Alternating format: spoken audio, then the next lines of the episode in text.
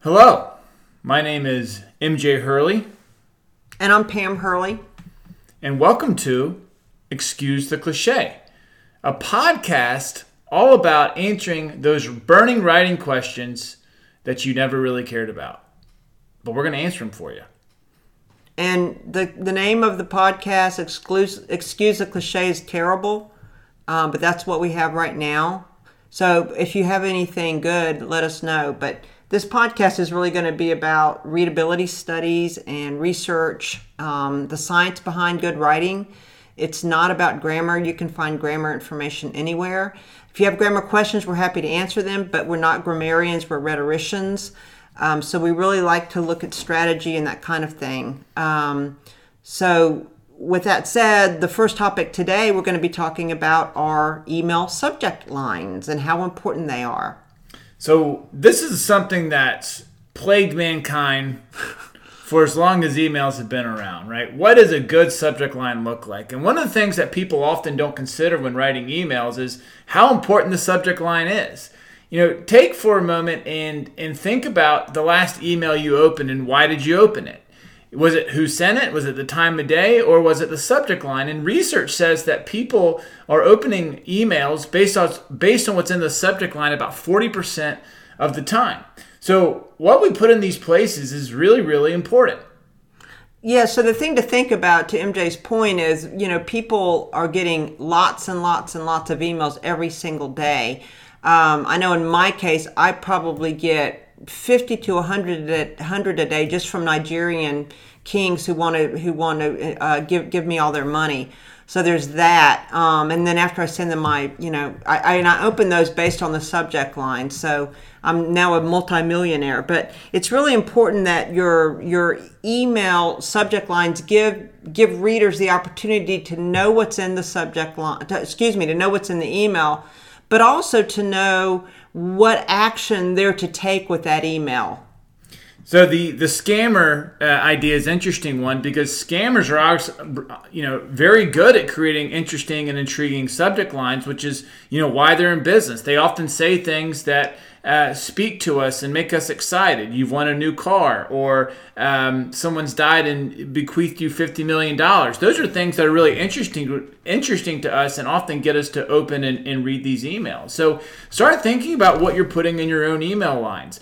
Uh, excuse me, in your subject lines. If you're just putting something very drab and uh, nebulous, you know, there's a, a good chance the reader's going to skip over the email um, based on just what's in that place. Even if the body of the email is really, really good or really, really interesting to the reader, because the subject line's not interesting or engaging, one of the things we talk about a lot is this idea of WIFM. You know, what's in it for me? What are your reader pain points? And ultimately, what are you going to put in this line to to uh, interest them enough to actually want to open it? One of the things we have to consider when, when sending emails is the first thing we have to get the reader to do is actually open the thing. Because if they don't open it, it doesn't matter what the body of the email actually says. One of my favorite emails we use in our classes a lot is uh, this is from many, many years ago, but it was written by the manager of a company. And um, the subject line was review. And when you read the email, it's actually not about a review at all. Um, so the, the subject line really has to be concise and precise and tell readers exactly what the email is about. Uh, and you can also in your subject line uh, indicate you know the action the due date for instance uh, you know a subject line may be something like you know your your budget is due by friday february the 15th at 1 p.m or something like that um, and then that way readers know uh, exactly what their email is going to be about and that lets them decide if in fact they need to open the email now or they can put it off and, and, and open it later on. So can't stress enough how important that subject line is. It's almost and i don't know if mj would agree with this um, but it's almost more important than the body of the email itself because it's the first thing that the readers see. What do you think about that? I don't know if it's more important, but I mean, if you think about readability, the subject line is the most read piece of any email. So that's really important. If this is what everyone's going to read and look at, we want to make sure we're taking the time to think about what we're saying. And a lot of people just frankly don't. And we hear it all the time. My emails aren't getting open. People aren't responding. A lot of that is this the root cause is simply because the, the subject line isn't engaging. It didn't stand out. It didn't tell the reader what they had to do or why they should open it. And the other thing to start thinking about uh, are, you know, just length of subject lines. Research actually says that longer subject lines have a higher open rate than shorter subject lines. Um, including someone's name in the subject line is also going to increase the odds that, that they open it. But more importantly, it's about giving the reader that choice. Um, is this pressing? Is this something I need to get done right now? Or can I wait on this?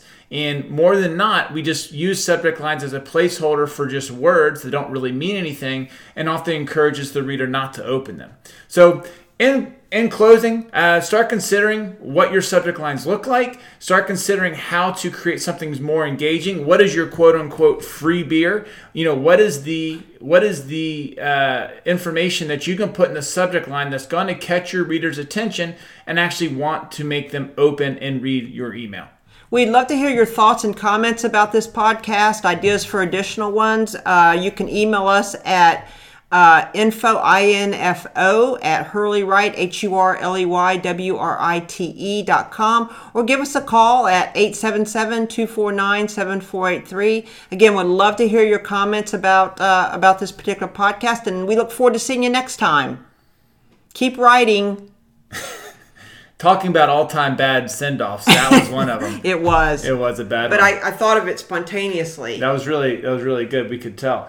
Um, and here we are ending the first ever episode of excuse the cliche which is really a good podcast and, name. and probably next time we'll have a different name. Maybe but it's really one co-host thought of the name and the other one didn't and that's why a certain co-host i'm not going to name names thinks it's not good.